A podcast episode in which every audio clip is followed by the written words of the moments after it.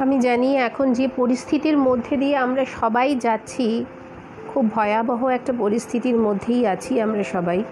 তার কারণ করোনা, যেটা উৎপত্তি হয়েছিল চায়নার উহান বাজারে, সেখান থেকে আজকে ভারতবর্ষে পৌঁছে গেছে।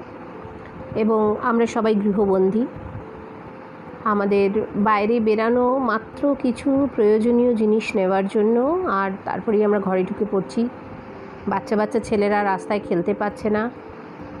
প্রচণ্ডভাবে মনক্ষুণ্ণ। আমার বাড়িতেও বাচ্চা আছে। তো সমানেই দেখছি, বুঝছি, চেষ্টা করছি তাদের যাতে মনোবল ভেঙে না পড়ে। আমি যতটা সম্ভব তাদের সাথ দিচ্ছি। কিন্তু যা পরিস্থিতি এসে দাঁড়িয়েছে, তার জন্য কি একমাত্র চায়নাই দায়ী?